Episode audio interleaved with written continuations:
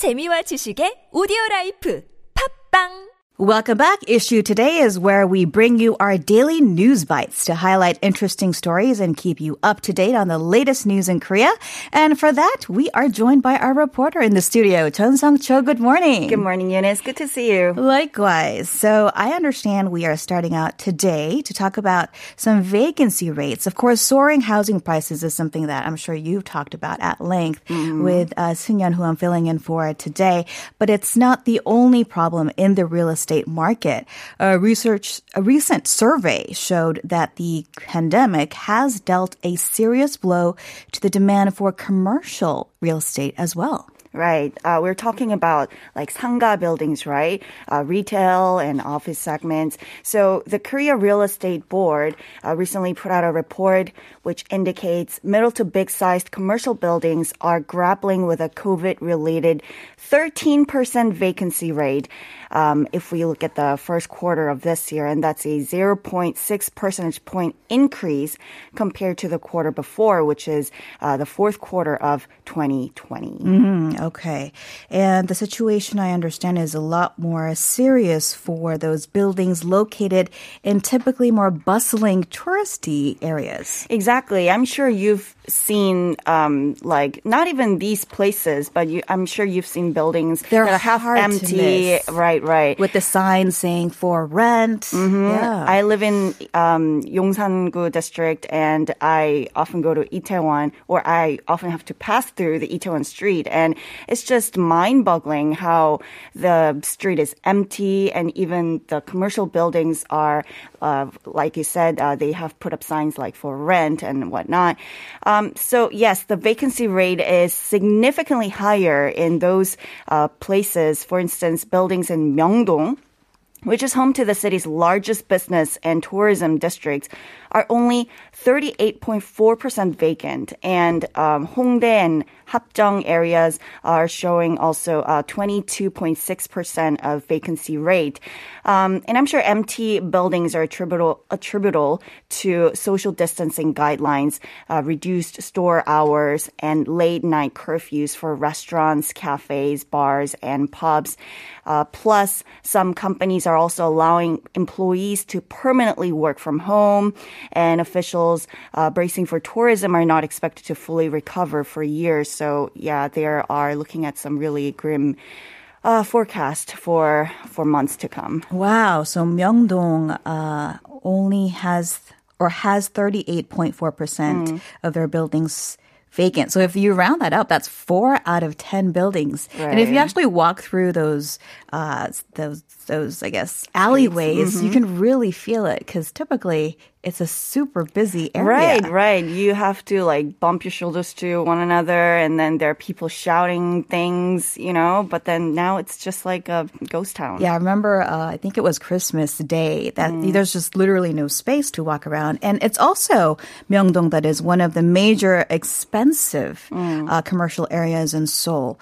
So um, what, how have the property values done then? Right. So um, if you look at those commercial property values, then they have uh, shown a sharp drop. Uh, so rent for spaces inside middle and big-sized buildings in Seoul fell zero point four one percent uh, compared to the quarter before. Um, so the values have dropped to fifty-two thousand three hundred Korean won per square meter.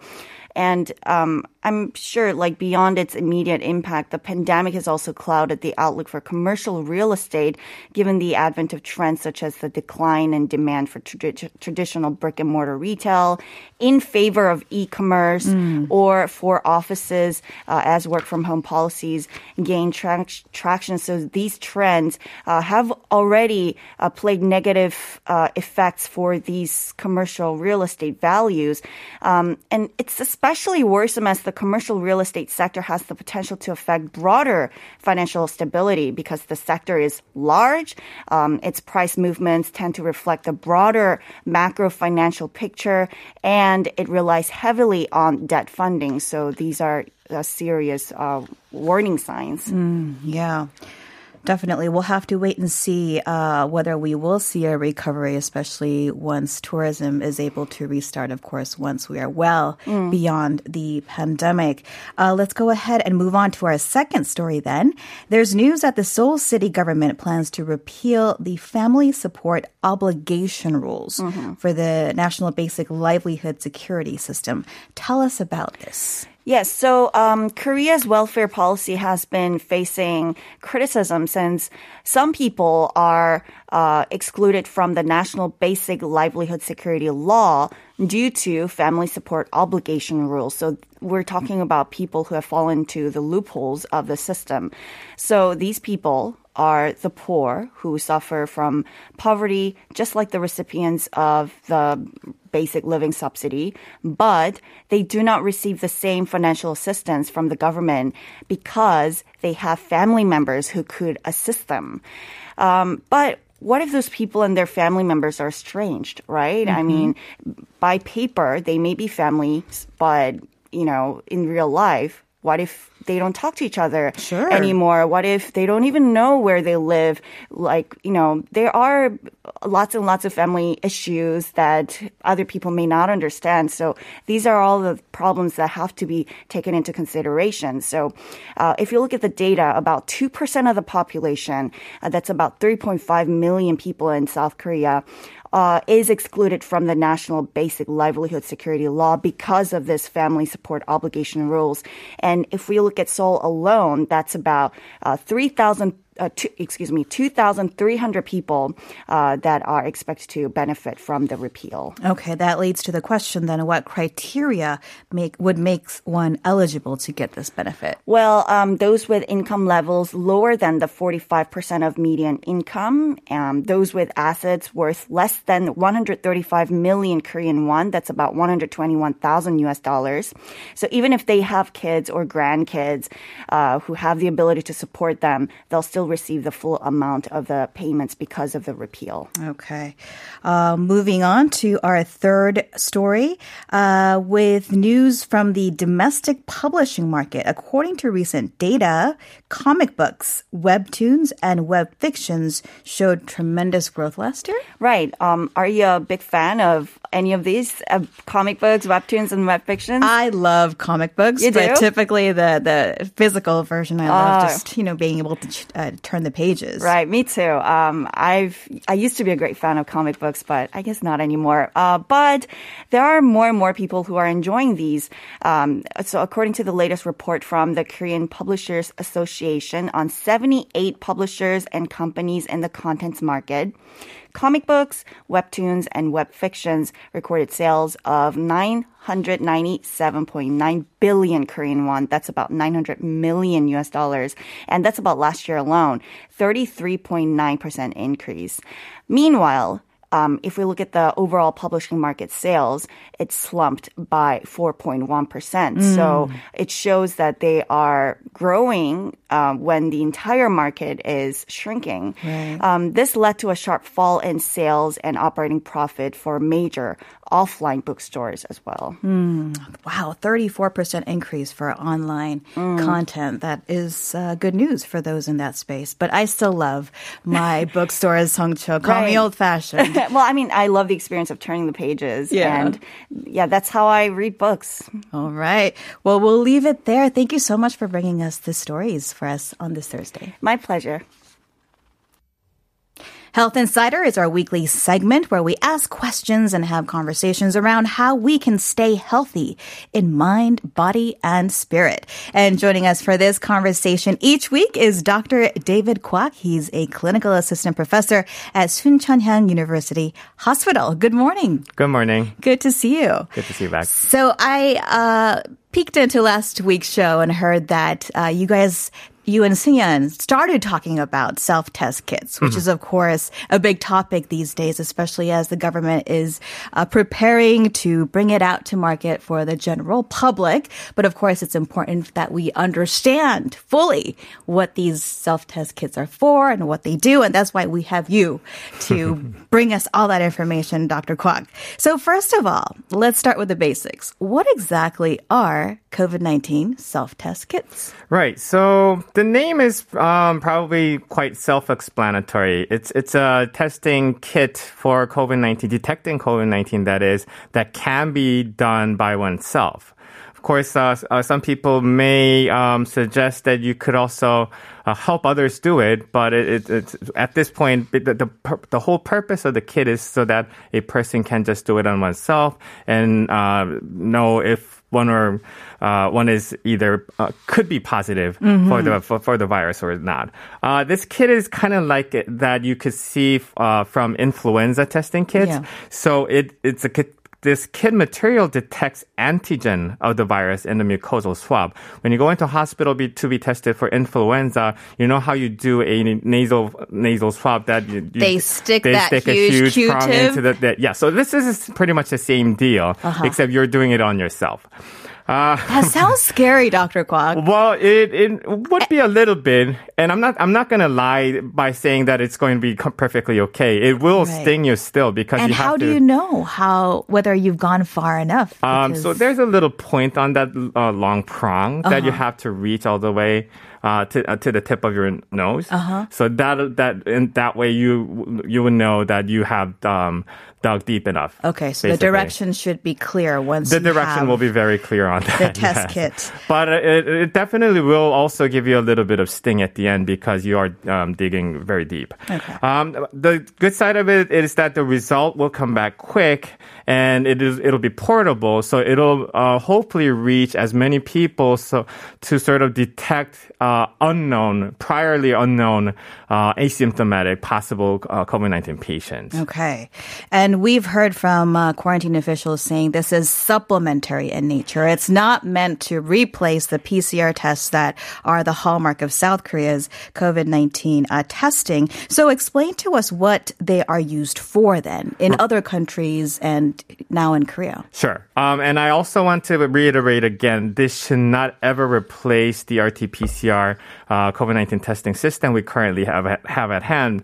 Um, so these are usually used in situations where R T P C R availability is low in countries that are uh, that have resources that are scarce. Uh, but also, some of the cases, it, it can be done in situations where you can do regular testings on people. So regular testing can detect asymptomatic patients and can also help to mitigate the spread further in addendum to the concurrent R T P C R screening system. So as you said, uh, once again, I'm I'm trying to reemphasize here, this should only be done in an addendum to R T P C R, but never uh, be in placement of the R T P C R. Uh, And again, it should not be used for screening purposes for that matter also.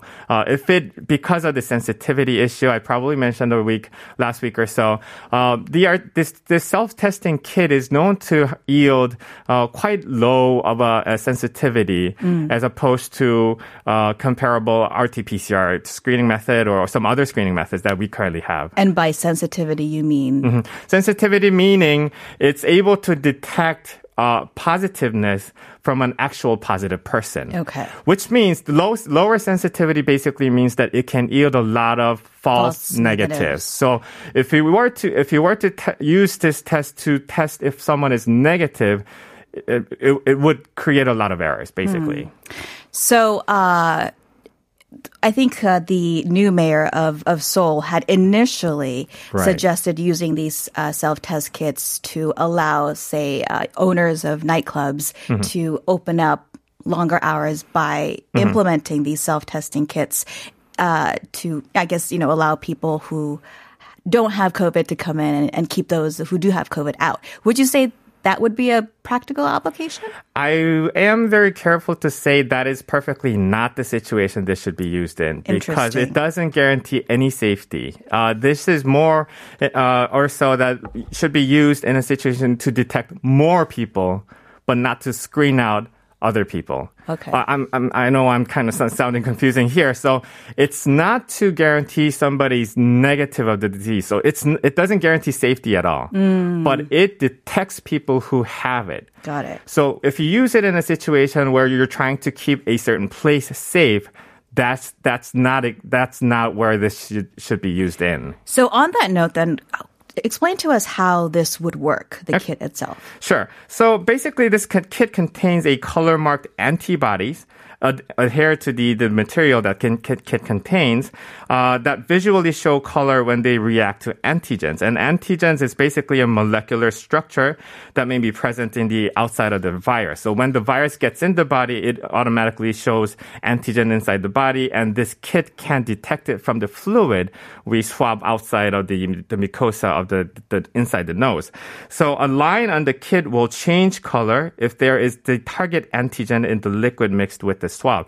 Basically meaning if we do have the antigen inside our body, the color will change in the, on the kit. Mm-hmm. So that's how we see if that someone could have the virus inside the body or not. So it's similar to, I guess, a pregnancy kit in looks. It's actually least. exactly the same method. Oh, okay. Yeah. Got it. And the testing itself shouldn't take too long, and I guess results come out in about thirty minutes or so. Mm-hmm. Um, so what happens if you test positive on this self-test kit? What should you do? Right. So if you test positive, it means that there is a great probability that the person is actually positive. So the person should go directly to either a hospital or a 보건소 and be, get a confirmatory R T P C R test done. Okay. To confirm whether... To confirm whether... Well, not, not to actually confirm, but to actually confirm of the diagnosis and start being treated. Aha. Uh-huh. Right. Okay. And if you test negative, what should you do? If, that, if a person tests negative, that person, I'm sorry to say, should not feel... Uh, at ease at all still. If the one is uh, still suspected of having the disease, then the person still should go to a hospital or 보건소 and be tested once again to once again yet com- be confirmed whether that person has the disease or not. Okay. So oh, I'm trying to basically emphasize the fact that this does not guarantee negativity. Mm, all right. And uh, I believe that the process is underway to get these tests, two particular uh, tests that have a emergency approval to hit the pharmacies uh, sometime this weekend and starting next week at a, about a price point of ten thousand won. Mm-hmm. Um, now, I hear that uh, Seoul National University has its uh, own quick test. Could you tell us about this? Right. So that, that test is a little bit different from what we're talking about here. This, uh, the Seoul National University, what they're using is called isothermal R T P C R testing method. It's mm. basically the same R T P C R method that requires not so much of the heating process throughout the process uh, of, of, of amplifying the D N As. Which is the traditional way. Which is the traditional way. So it makes the process quicker. So as opposed to the original R T P C R requiring about six hours or more to have all the results out, this isothermal R T P C R is supposedly giving out results within about an hour or so. So it's much quicker. But still, as of yet, the, the results from the isothermal R T P C R hasn't yielded as good of an accuracy as the original R T P C R. So it's not guaranteed to yield the, the, the safety and accuracy the original R T P C R has provided us so far. Okay, so somewhere in between. Somewhere in between, but I would say, I would probably speculate it to be much higher, the accuracy, than the self-testing kit that we uh, plan to use in, in private sectors. Got it. Mm-hmm. So back to the self-test kits then, which is our topic of the day. Um, Is there a proper way of disposing this kit? Yes, I believe the instructions inside the kit will all explain uh, this as well. Um, so there is a possibility that a person who's positive being tested could expose others if uh, someone disposes this material, testing material right after their use. So they should be contained in a, a, a chemical containing um, bag and be disposed in an appropriate place, not mm. the usual trash can. Okay, right. Got it. And going back to the hypothetical of, say, a person tests positive, mm-hmm. but he or she is a- asymptomatic right. and plan to go to a health care center to get that proper P C R test. Mm-hmm. But it, in the meantime, in the in-between time, right. can they just go about their day as usual? Absolutely not. Because, as I said before, uh, this detects who is positive quite well. Meaning the person who's tested positive in the kit has a great probability of actually having the disease. So that person who's tested positive should not consider him or herself to be safe uh, even though if somebody is asymptomatic, and be very careful not to come into contact with anybody else mm. until they reach uh, the hospital or the 보건소. So just assume that you have COVID nineteen yes. and take all the proper precautions of avoiding or uh, isolating yourself in Absolutely. The meantime. And would this self-test kit affect your health in any way?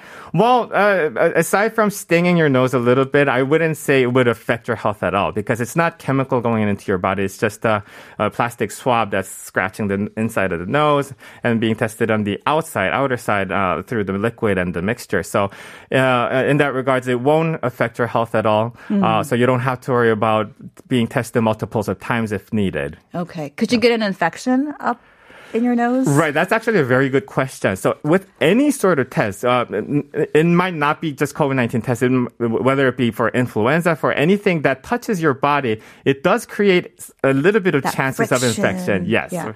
But in this case, because it's a swab, not a complete scratching, uh, not not um, scarring of the tissue, so it, it, it will be minimal mm. at best. Okay. Yeah. And here's a question. Could a person test positive on the self-test kit, but then test negative on the P C R test? Absolutely. So oh. in theory, uh, because the sensitivity is still not one hundred percent, it means that somebody who tested positive in the self-test kit could still uh, test negative in the R T P C R. But uh, and c- calculating all the sensitivity and specificity issues, it will be very rare uh, for uh, of the cases okay. for us to see uh, that somebody tests positive in the self-test kit but tests negative in the R T P C R. Rare but possible. Rare but possible, yes. Okay, and our final question of this lightning round on Q and A, what would you say is the most appropriate use of a self-test kit then? So as I uh, um, emphasized before, this should never be used in situations to secure or secure safety of a certain mass or places,